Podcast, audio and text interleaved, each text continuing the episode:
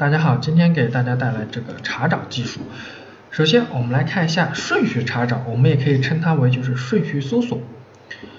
基本方法：从线性表的第一个元素开始，依次将线性表中的元素与被查元素进行比较，若相等则表示找到，也就是查找成功；若线性表中所有元素都与被查元素进行了比较，但都不相等，则表示线性表中没有要找的元素，即查找失败。以下两种情况只能采用顺序查找：线性表为无序表，即表中的元素的排列是无序的，则不管是顺序存储结构还是链式存储结构，都只能用顺序查找。即使是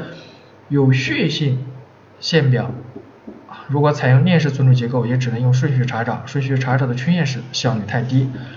然后我接下来给大家介绍一下一个二分法查找，适用范围只适用于顺序存储的有序表，在此所说的有序表是指线性表中元素按值非递减排列。然后我们再看它的一个具体方法，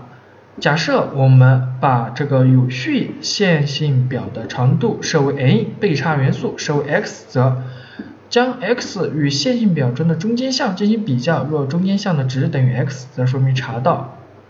也就是我们查找结束。二，若 x 小于中间项的值，则在线性表的前半部分及中间项以前的部分，以相同的方法进行查找。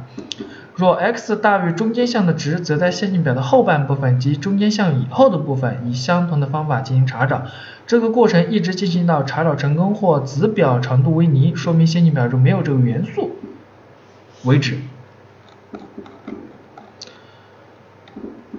然后这节我们就讲解到这里，谢谢大家，再见。